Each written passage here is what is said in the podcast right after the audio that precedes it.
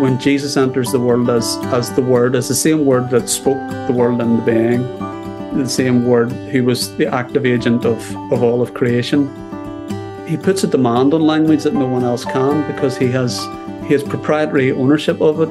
It means then our uses of language are either dignified by their glorying of Jesus. So if we've channeled those words in the direction of glorying Jesus, whether that's explicitly or implicitly through liturgy and praise or through letters and, and words which are grounded and founded in, in, the glory of God, even if they're not talking about Him, then we're, we're stewarding well what He owns. Welcome to the Habit Podcast conversations with writers about writing. I'm Jonathan Rogers, your host. Andrew Roycroft is a poet and a pastor in Northern Ireland. His new collection, 33, consists of 33 poems, each 33 words long, meditating on the life and the words of Jesus from the Gospel of John, plus 33 essays about the 33 poems. Andrew Roycroft, I'm so happy to have you on the Habit Podcast today uh, to talk about your new collection of poems, 33, subtitle Reflections on John's Gospel. Yeah, thanks for having me, Jonathan. Love, yeah. it, love it to see you again. Yeah. So this is a collection of 33, 33 word poems. Mm. So mm. that's 999 words. Yeah. okay. I'm glad you kept it under under a thousand. With a little bit tagged on at the back for for uh, oh, that's true. Yeah. Content. So right. yeah, but yeah, very very brief poems. Yeah. um, it, t- you didn't invent this format. Mm. Tell me about the history of 33 word, not just 33 word poems, 33 33 word poems. Yeah, well, I encountered it in um, Diarmaid MacCulloch's History of the Reformation. Um, and I mean, as someone whose background was medieval studies, I found his capture of medieval piety and all of that pre-Reformation to be really interesting because I think there's there's generally an assumption that spirituality, true spirituality, began in 1517. Um, whereas when you go back into the medieval period, there's a really rich um, uh, spiritual experience, spiritual disciplines that, that were far from maybe the excesses that the Reformation faced into. Um, and Diarmaid MacCulloch has this lovely section in his book on the Reformation where he's in no hurry uh, to get the Luther and he allows you to marinate in sort of medieval piety. Um, and there was something there just really caught my attention, which was this idea that in the medieval period, um, prayers would have been written in poetic form. They would have been written uh, with just 33 words. And those 33 words then were designed to reflect one word for each year of Christ's life. Mm. And I think it being the medieval church, that corresponded to to sort of touchable and tangible things like beads that then could be used to mm-hmm. work through those 33 years. So that really sparked it off my head because it, it combined all sorts of interests poetry, the life of Christ, um, and the sort of medieval element of of good piety, good good spiritual pursuit. So yeah, that's where it sort of began to germinate. But it seems to have been a, an established pattern of writing and praying and, and devotion in uh-huh. the medieval period. So your collection is a collection of of meditative poems on mm-hmm. the Book of John. Yes, that's right. Yeah. yeah. Mm-hmm. Um, why John? How did you how did you uh, settle on that gospel as your subject matter? Yeah, when I began to, to, to think through the background of what Diarmaid MacCulloch had shared, I began to think about the idea of well, could I begin to write contemporary poems that embrace that discipline of 33 and I suppose a process of refinement. I began to think about the Gospels broadly. Should I just select episodes out of Christ's life? That felt very general mm-hmm. and it mm-hmm. felt a little bit like I perhaps wouldn't um, honor the, the, the generic priorities of each of each gospel. You know, the preoccupations of each writer. Mm-hmm. So I began to think, well, look, if I took one gospel and began to write poems based on that, where would I go? And immediately, John seemed like a good fit. Um, his language is so vivid; it's so theologically mm-hmm. loaded. Um, yeah. his, his ruminations in the life of Christ are so um, deep and quite often suggestive as well, which I think is a good space for poetry to work in. So I, I began to tinker around, just taking the page of the Bible and beginning little poetry sketches, and find yes, actually, there's so much imagery here. And for 33 poems, it allows you to import some of John's work. So mm-hmm. if there's allusions or rich metaphor, you can borrow that, which allows the reader to explore that through John and, and see that enriched without having to say too much more about it yourself. So there's a a kind of a, a horde of of mm. words and ideas and metaphors that were already there because of John's style. So that seemed like a seemed like a good fit to to, to go yeah. for. When you say his language is suggestive, what's mm. what's an example of, of that kind of suggestiveness that you yeah i mean i think there's these enigmatic statements of jesus you know in the gospels which in, in john's gospel which very often are met with either incredulity or misunderstanding or mm-hmm. misappropriation mm-hmm. by the people who hear them at first so you know a prime example of that would be the i am statements you mm-hmm. know um, jesus doesn't prosaically say this is what i mean um, but he metaphorically says, This is what I am.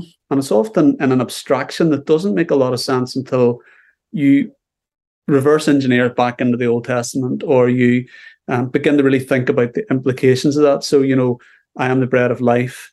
Um, the idea of that linking into manna in the wilderness and the whole mm. biblical theological context of Jesus' life, you know, that very terse short statement captures that. Or um, even his encounter with with Martha uh, when Lazarus has passed away. You know, I am the resurrection and the life, mm-hmm. and Martha trying to unpack that in the in the context of trauma.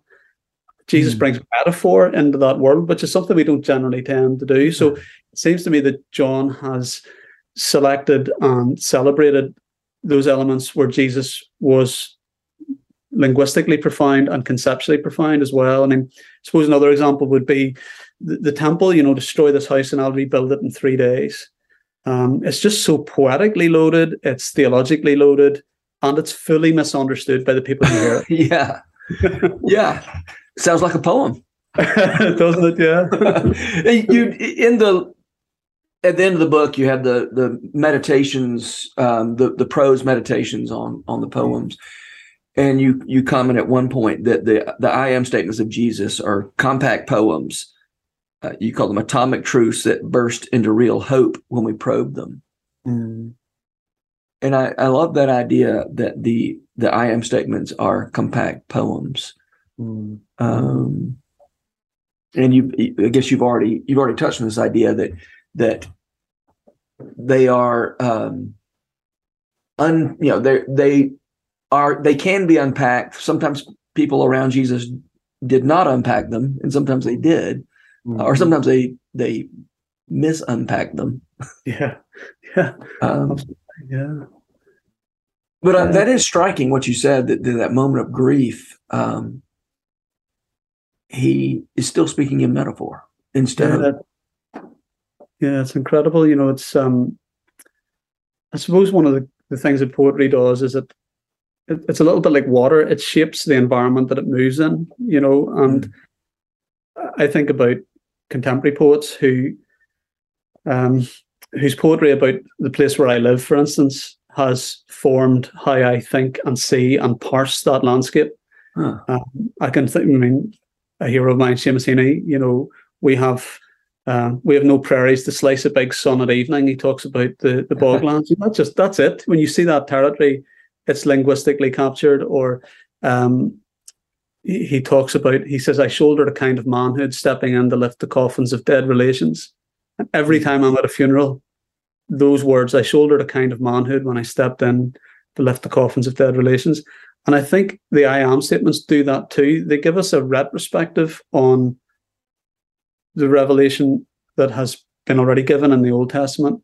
Mm. But they give us a new perspective. So I, I think about funerals I conduct as a pastor a favorite the favorite passages in John's gospel for people in grief are the most richly metaphorical. I am the resurrection and the life. I am the way, the truth, and the life. And people find in what were originally abstractions in Jesus' language a shape for their experience that I think verbalizes it or gives it a vocabulary, which I suppose is what powerful poetry's supposed to do. Uh, yeah. Yeah. You you I love that language of the, that that metaphor gives us a a retrospective way of understanding what has gone before, as well as a, a new perspective going forward. It it it makes me think about the very first poem of mm-hmm. this collection um, where you you really are hitting hard the, the idea of what it means for for um, Jesus to be the the Word made flesh. And um, in at one point you say all former words will now deliver their long pregnant po- promise. Mm-hmm. Uh, I love that so much. This idea that the, the the Word made flesh and dwelling among us, as you said, reaches back into the New Te- I'm sorry, the Old Testament and says, "Here's what." Um, you know, here was the the long pregnant promise Yeah. in those words. Yeah. I think there's, you know, the, the we take words for granted, don't we? You know, words are what we use. They're just they're here. Um, and I suppose John in the opening of of of his gospel reestablishes the fact that that God is the Lord of language and that language is the very mechanism that he uses to create a universe. Mhm, yeah. Um, and um, therefore, because Christ is the word, he becomes the grammar for all the words. You know, we we parse all reality through him now. That's that's how we interpret everything. And um, I suppose for me, that opening poem, as in the opening prologue of John's Gospel, it's so rich theologically because it's you know, B.B. Warfield did that famous statement about the Old Testament. He said it's a room richly furnished but dimly lit Mm. you know everything is there it's just that we need the new testament to flick the light switch and then we see oh this was here all the time and i suppose that that wonderful phrase of warfield's was in my mind of of christ just reinterprets all of this and what he says is consistent it's in harmony with everything that's been revealed before but it super reveals all that doesn't it you know i guess that's Yeah. Yeah. Uh, could you say another sentence or two about this idea that that the word, you know, the, the word made flesh is is the grammar for parsing all the other words? Mm. Um, I that's not quite self-explanatory. yeah so i suppose i suppose we we who, owns who owns language would be a question that i'm interested in because we steward language. You know my parents they carry stewardship to pass on a language to me which i then pass on to others. And so we're borrowers. Everything that we're talking about today is borrowed currency. I don't own any of it. It has hmm. been Mm. handed to me i have to bank it and entrust it then to to my children so if we trace that right back to its source all that language is emanating from from God Himself. So the moment when when Jesus enters the world as as the Word, as the same Word that spoke the world into being, the same Word who was the active agent of of all of creation, he puts a demand on language that no one else can because he has um, he has proprietary ownership of it. You know, there's almost a little copyright sign beside language that says, you know, this is the intellectual property of Jesus Christ, you know.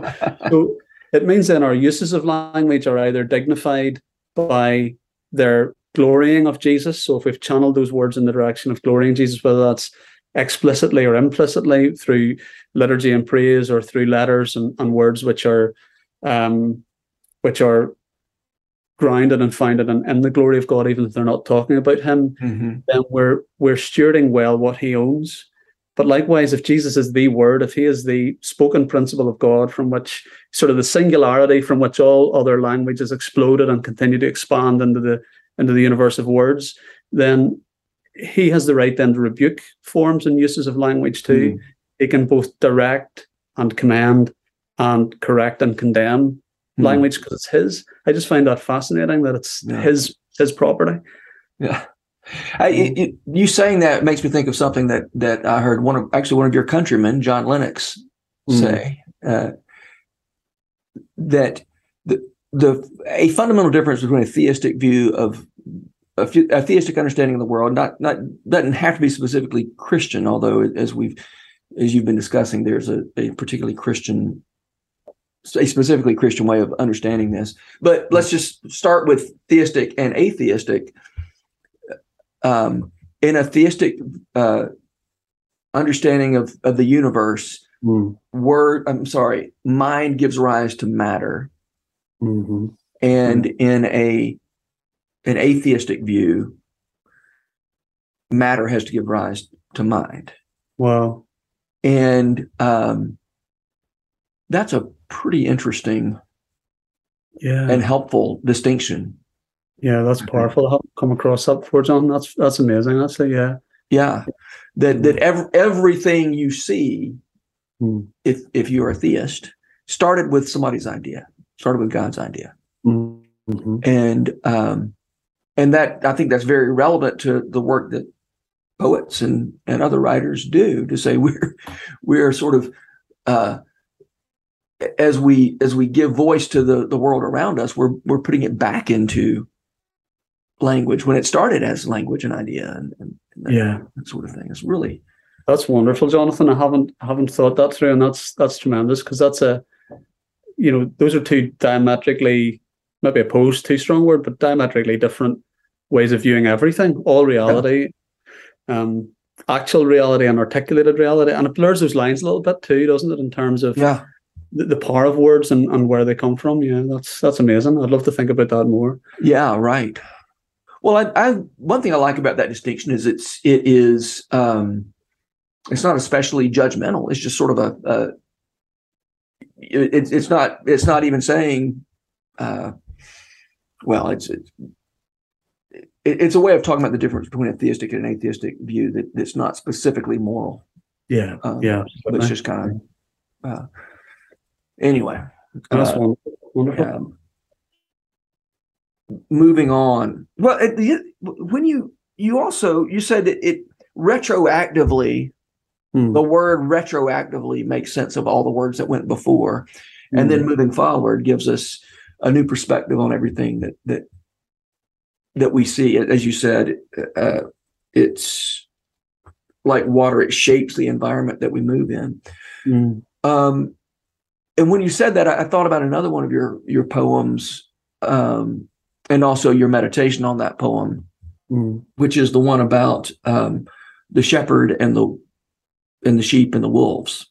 Yeah, Um, and specifically, you know, as, as you said, in in um, in funerals, people take comfort in the idea that that metaphor of um, of the Christ being the way, the truth, and the life, and and um, another metaphor that people take comfort in in funerals Mhm. is the Lord is my shepherd, yeah, and we have a specific way of that we typically think about that this sort of gentle care, and as you uh, rightly uh, point out, the shepherd isn't just gentle. You know, it's it's, it's the shepherd um, sort of lives at that line between danger and comfort, and um, and destruction and survival, and between chaos and compassion. Mm. Um, and I love. I, I think henceforth, when I think about the Lord as my shepherd, I, your poem Mm. uh, will will shape the way I think about that image because Oh, it, it is you know the, the, the Psalm 23 um, is for the most part a very gentle or at least the way we, we talk about it is very gentle Yeah, yeah. I think we've. I mean, certainly here when when anyone has, you know, we've got our favorite verses that go on the fridge or yeah right living room or scattered around the house. You know, generally the twenty third Psalm tends to get wheels in the background, as in green grass wheels and sheep and rural and sort of bucolic paradise um, or or an Irish an Irish field. Whereas I remember I remember doing some preaching on Psalm twenty three years ago, and I can't remember who the commentator was, but he spelled out the reality of the valley of the shadow of death. You know, and he he described the fact that the landscape and the territory that the shepherd was in, finding water, finding pasture. Was the shepherd's skill? He wasn't in an abundant environment where he Ah. just sort of lay and, and and played the lute while the sheep grazed around. He was much more like an infantryman, actually, you know, in Ah. terms of how he faced into that world. So yeah, I think we've possibly domesticated that. And it's funny because the, the metaphor of Jesus as the good shepherd is immediately followed with the good shepherd gives his life for the sheep. Mm. In other words, the, the good shepherd's life is literally on the line. You know, this is a shepherd who's invested in the true care of his sheep, um, is is laying himself down. And I suppose that is maybe that is some resonances for our understanding even of shepherding now, as in spiritual shepherding, and maybe that's a massive subject to go into, but Hmm. the idea of sacrificial shepherding rather than Yeah. shepherding that that fleeces the sheep is it is Uh-huh. extremely live, I suppose. You know, so Yeah. Do you have uh, the poems in front of you? Could you read that? That poem? Yeah. Would you read it? That's number twelve. Number 12. Oh, yeah, that's fine. Keeping the wolf from the door, the shepherd calls. Bringing in his own, he shames the unsound staff of pilfering crooks who came before. Laying down, he rests, a flock into his care. I love it. I, I- as I said, that that that poem and your subsequent meditation, your prose meditation on that, um, is going to continue to shape how I think about that image. The Lord is my shepherd. So thank you for that. Thanks, John. That's very kind. Um, okay. You've already touched on this idea that John, the Apostle John, is is preoccupied with the idea of Jesus being misunderstood, his language being misunderstood. Um, and it is striking his willingness to be misunderstood. Mm. and it's, it's seeming, you know, courting misunderstanding. yeah. Um, and I, what's, I'm, I'm, trying to say something that I want you as a poet to respond to. Mm. Um, and it, I, I, I read a lot more prose than, than poetry. I guess most people do. Probably poets do too, I guess. But, um, I find poetry exhausting. and uh, I when I've done the work to make sense of it, I'm really glad I did. But Mhm. it's very common for me just to kind of think. I mean, even in even in your book, I was like, when I got to the the prose meditations, I was like, okay, this is so much easier because it's easy. It, it- I don't. I- It, I don't know if it's as true to say it's easy to, mis- to misunderstand your Mm. poems, but I will say it's hard to understand yeah. the poems. Whether or not they're easy to misunderstand, they're definitely harder to. Your meditations at the end of the book are much much more accessible, Yeah. Yeah. um, and that's not a secret. I mean, you, you know that. right? Yeah. Yeah, absolutely. yeah, I mean, I think I, I think that was one of the reasons why the prose meditations felt like a good complement to the poems because the poems are that kind of workout verbally and mentally, and then hopefully some sort of sidelight on it. Yeah, I think I think poetry.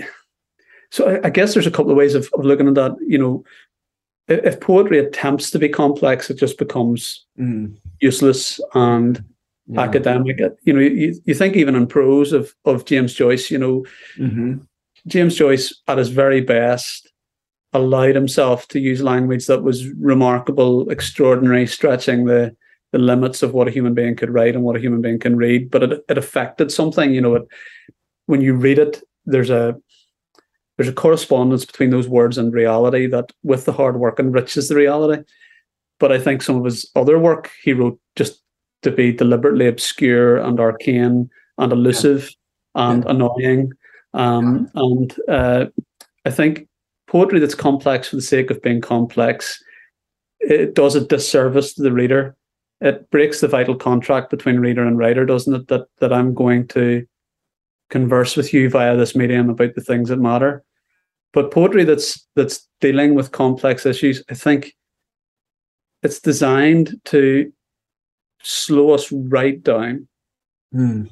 really make us deliberate and and think. I think particularly the 33 poems, because of the density of just a 33 word capture of something that's larger than the universe, um, you know, it, it really makes you slow down. Um, yeah. some some poems I think you know these are different poems than other poetry I'd write, really different. Other poetry I think sometimes slows you down after you've read it.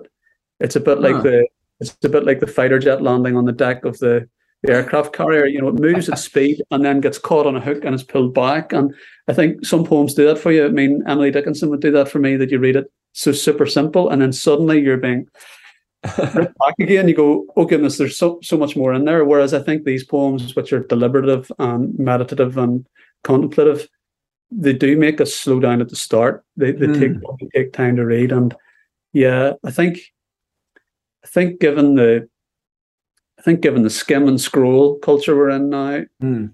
um, a poem that makes us slow down is going to feel very countercultural. It's going to feel like landing in a different country. um, yeah, I don't know that in any way talks about what you mentioned, Jonathan. I've I've, uh, I've managed to exhaust my own brain even talking about poetry. So um, well, I, I, I like that idea of poetry making us feel like we're in a different country. You know, the one job of the writer is to is to clarify and to make make ideas accessible. Mm. But another job of a writer is to is to make things seem a little foreign. yeah, Yeah. yeah, talk about Emily Dickinson. You know, she so many of her poems where she's writing about something that that is common enough, but she by making it seem foreign, she makes you look at something you haven't been paying attention to. yeah, yeah. Um, and um, and I I love that function of Mm. of poetry. I say I love it. I love it eventually. a qualified love, Jonathan. Yeah. it is it is not a uh, um, it's uh, good grief. What's what's the kind of love that unconditional love? That's that's yeah. yeah, I mean, I think I think that that um, it's interesting because poetry is so uh, it's such a different realm than what I would do normally with words, which is preaching. Mhm, And yeah. preaching is very often taking an extremely complicated set of ideas that are deeply contextualized in a world totally other than our own, whether that's New Testament or particularly Old Testament, and honoring the the curation of that previous moment, that previous culture, not not stripping it of that, but keeping it in it, Mm, and then bringing that into the world of the hearer so that it's comprehensible and also applicable. So preaching preaching's almost it's almost like the reverse of what sometimes a poem can do. It's yeah it's bringing the dense and making it plain. Whereas sometimes um, poetry, I wouldn't say poetry seeks to make things be dense, but it takes the plain and makes it complex or observable Mhm. or um, as you say, that idea of, of distancing and, and and disorientating the reader, and then finally reorientating them into into another understanding. Yeah, that's so interesting. yeah well it's sort of the difference between or it can be the difference between distilling and unfolding Yeah, that's you brilliant. know? uh, and so especially when you're writing 33 word poems there's a lot of distillation there Yeah, And- uh, I, I I'm so interested in the way that you managed to to include so many ideas um, in so few words. Uh, you- you've already mentioned the the the bread. You know, you, you wrote a poem about the bread of life, and uh, Yeah. it's the one that starts. Um, uh, this loaf king whom we would crown just for crusts Mm. um, you know, talking about the the speaking of people misunderstanding what what Jesus was up to. You know, as he fed the five thousand, or Mm. you know, or the four thousand.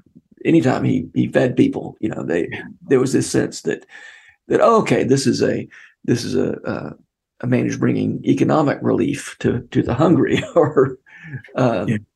and um, and Jesus refusing to be crowned merely the the you know economic savior. Yeah. Um, and eventually, you know, we're talking about manna by the time this 33 word poem is over. And, and it, you know, it takes me 33 sentences. My, my- that sentence took more than 33 words, you know, and you, and you had a, a few more ideas in there yeah, those. And, and so that distillation, that, that concentration, that compactness Mm. um, is a very, as you said, a very different thing from you preaching for, say, you know, 25 minutes, 35 minutes on a couple of verses. Well, you're Baptist, so you probably preach 55 minutes. in my dreams. In my dreams. yeah, I mean, I think I think there is that, and I think that again, it comes back to you know so we've talked a little bit about misunderstanding, and that happens loads. Mm-hmm. Um, but I think Jesus, Jesus always insists on coming back to the to the to the root of what these words mean. Mm. So, you know, the the the likes of the the the Loaf King poem about you know that they would just make him king to to to get bread and get supplies, that economic savior. Jesus wants to to reinvest manna with what it really meant, Mm. um, and that material provision with what it really meant.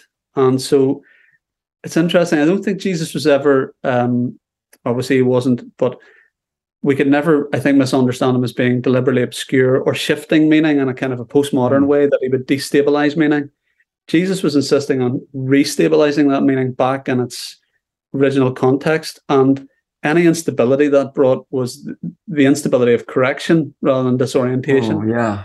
you, you know that he's that he's insisting that this has a true meaning which in our culture is so interesting because we have when i was a, when i was an undergrad and a postgrad you know meaning was up for grabs meaning was was decentralized it was pulled out of any meta narrative Yeah. and we we've applied that across the civic the judicial the political the yeah. Medical realm and now people are coming back and longing that things would be re-centralized but only through that destabilizing experience you know what i mean so i think Yeah.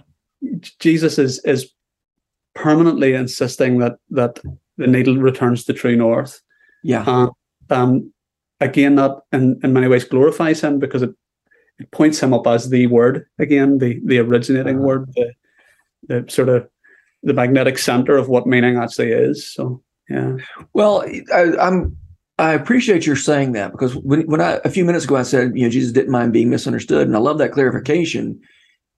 He was willing to be misunderstood because we have our own preconceived notions of how we're going to understand things, and and when somebody tells it straight, it seems upside Mm. down. yeah, absolutely, absolutely, yeah, um, which again, you know, as long as we're since we've been talking about Emily Dickinson, you know, tell the truth but tell it slant. yeah, Um, a lot of that is um, what Jesus was up to. Mhm. Poets like you are up to. Thankfully, there are people, you know, like me who write prose who can come along and, and you know, straighten it out for everybody. You can sweep the streets after the party, Jonathan. Get it all back in order for one. That's right. After, you, people like you are so, uh, yeah, wild and throwing things around. Um, that's so good. Um, all right. Well, let me let me ask you a question that I, I'm I, I'm looking forward to hearing your answer to my customary question: Who are the writers that make you want to write? Hmm. I think um, there'd be a few. One from poetry, from secular poetry, would be Seamus Heaney. That's sort of the the the, the I was going to be sad if if uh, he didn't come up. yeah. I mean, I think Heaney.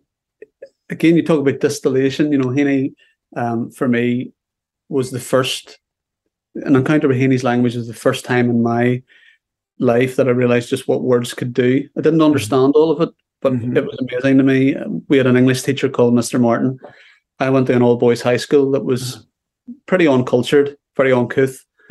And Mr. Martin was a great guy because he was a he had the common touch, but he also was deeply in love with literature. And I remember the first occasion that he um, read Seamus Heaney his poem "Digging" in class. Oh, I can actually remember the the sensory experience of being in a warm room after lunchtime as a schoolboy, you know, in my Ah. kind of brittle, that weird material they make school jumpers out of when I was growing up, you know, in this pinned experience and those words penetrating all that kind of lethargy and realizing there's a whole world here. So Heaney for me has done that over and over again. He did it then.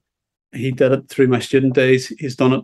he- has formed how I see the world I live in. And I think Uh-huh. that's so inspiring about writing. The only problem is that setting somebody like Seamus Heaney as an inspiration to write is just a humiliating experience because, yeah, right. Yeah. So, Hey, I've got a quick question about about uh, Heaney and you. Is it to what extent is the fact that he is uh, from Northern Ireland? Hmm. How important is that to you? That, that his native tongue is the same as yours? Yeah. Do you have anything to say about that? Yeah, I think I think there is that sense of probably that that stage in my teens when I heard him first. The place names, the turn of the language was so different. I was I grew up in the was born in the 1970s, grew up in the 1980s, you know, Yeah. and I don't mean this as any despite, but you know, media culture was highly Americanized then. Yeah. And then living in Northern Ireland, even local media tended to be highly anglicized. Mm. Um, and so you never heard anyone really talk in your own tongue uh, Yeah. or your own turn of phrase. And place names, you know, and areas that you're familiar with. You know, I remember hearing someone on the radio one day saying, you know, Americans have all the best place names because they get more syllables, you know, like Alabama. And, yeah, right.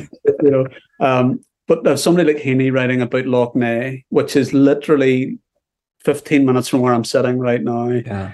um, for him to write about the Ards Peninsula. This great phrase he says, "The sky is big as over a runway." You know, and and then you drive, you know, as a child then or a young person in the car driving and going, that's exactly how that's captured.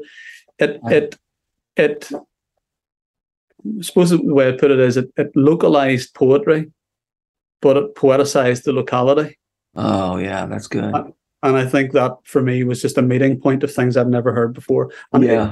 it, it became a kind of a gateway then into my, my dad worked in a coal yard and an, and an oil company.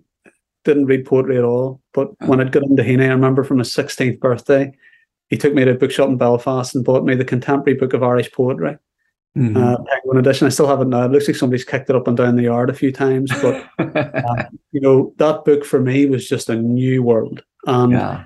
the vast majority of it was modern poetry that I didn't understand, but there was a sensory experience in there of the words and the Yeah.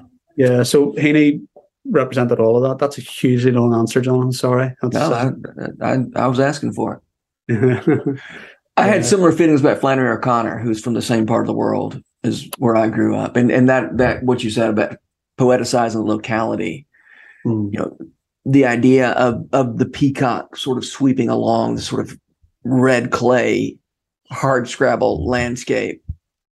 Kind of, I, I hear you about that sort of, you know, the the, this, the the bird of Hera also being the you know walking in Middle Georgia meant a lot Wow. to me, you know. wow, oh, that's beautiful. That's But anyway, you you keep going. We've got Seamus Heaney. yeah, I suppose another writer that that I found really inspiring, and it's maybe an unusual choice, is um is Warren Wiersbe. Um, I don't know how well known Warren Wiersbe is anymore at all, but he was the kind of staple of short Bible commentaries when I was growing up. You know, the Uh-huh. first the first serious Christian book I read was a friend give me one of his little Be commentary books on First Corinthians. And what Wiersbe did was he um, he used language in a deeply servant-hearted way. And he he lowered the ramp of both language and biblical exegesis to a level where someone like me at 15 or 16 could get on board. Yeah. And I think that has always inspired me that um, writers who have functional strength as opposed to kind of bodybuilder writers who can show you their muscles. Um, Yeah. I've always I've always loved that, and it's, maybe that's part of my upbringing, which was not in a literary environment yeah. as a child. But Wiersbe to me just exemplifies um, the kind of the crucifixion of your own glory Mm. in order to glorify the crucified one through your words. And um, I know poetry doesn't necessarily serve that purpose. Maybe I'm thinking even about other stuff that I would write that's more prosaic, but Mhm. I found Wiersbe. And latterly, I, in the last year, I've read Wiersbe wrote a book called Preaching and Teaching with Imagination. Mhm. And I've suddenly realized that he had at his fingertips the world of literature. He was he was a much more lettered man than anyone would give him credit for. Huh. And he could, with ease and um, a very natural tone, draw all that into his conversation about imagination. And I thought, wow, he he employed that without displaying that. And I I just I love that. I find that very inspiring Yeah. you know that all of this stuff that there is no division between language when you write a poem to try and slow down and provoke thought and when you write a sermon to try and elucidate and motivate and um, inspire so yeah Wiersbe would be and again it's such a it's such a I think that's a bit of a left field choice you know Yeah. I know should really be saying Ernest Hemingway and. but Warren Wiersbe, I, I, just think is a great example of a of a of a crucified writer. You know, I just think that's, that's yeah, that's great. You're the first person to mention Warren Wiersbe on the Habit podcast. So, we had some Warren Wiersbe floating around the house when I was growing up too. Yeah, yeah, it's just really unusual that I mean, in our local Bible college, it used to be, you know, that guys just readily plagiarized his material, you know, and then I think that that put him out of out of currency for a bit, you know. But yeah, he's yeah. a bit of a hero. Uh-huh. Yeah. Well, great. Well, Andrew Roycroft, thank you so much for taking this time uh, to to talk about uh, this point. We haven't even we haven't even mentioned the the illustrations Oh, please, yeah, yeah. Uh, but oh. yeah, Ned Bustard did such yeah. a great job of those uh, those woodcuts or lino cuts or what, whatever they. Or I guess they're lino cuts, probably. Yeah. Um, with that sort of uh, Book of Kells style that that he yeah. that he does in so many in in. Uh, so uh, anyway, I I love the book. Uh, I love your your your part of it. I love Ned's part of it. Love Malcolm Guite's introdu- introduction or preface. So so thanks for doing this work. Oh, thanks, Jonathan. Thanks for having me today as well. It's been lovely to chat. Yeah, thanks, for doing that. Yeah. This podcast is brought to you by The Rabbit Room, where art nourishes community and community nourishes art. And all our podcasts are made possible by the generous support of our members. To learn more about us, visit rabbitroom.com.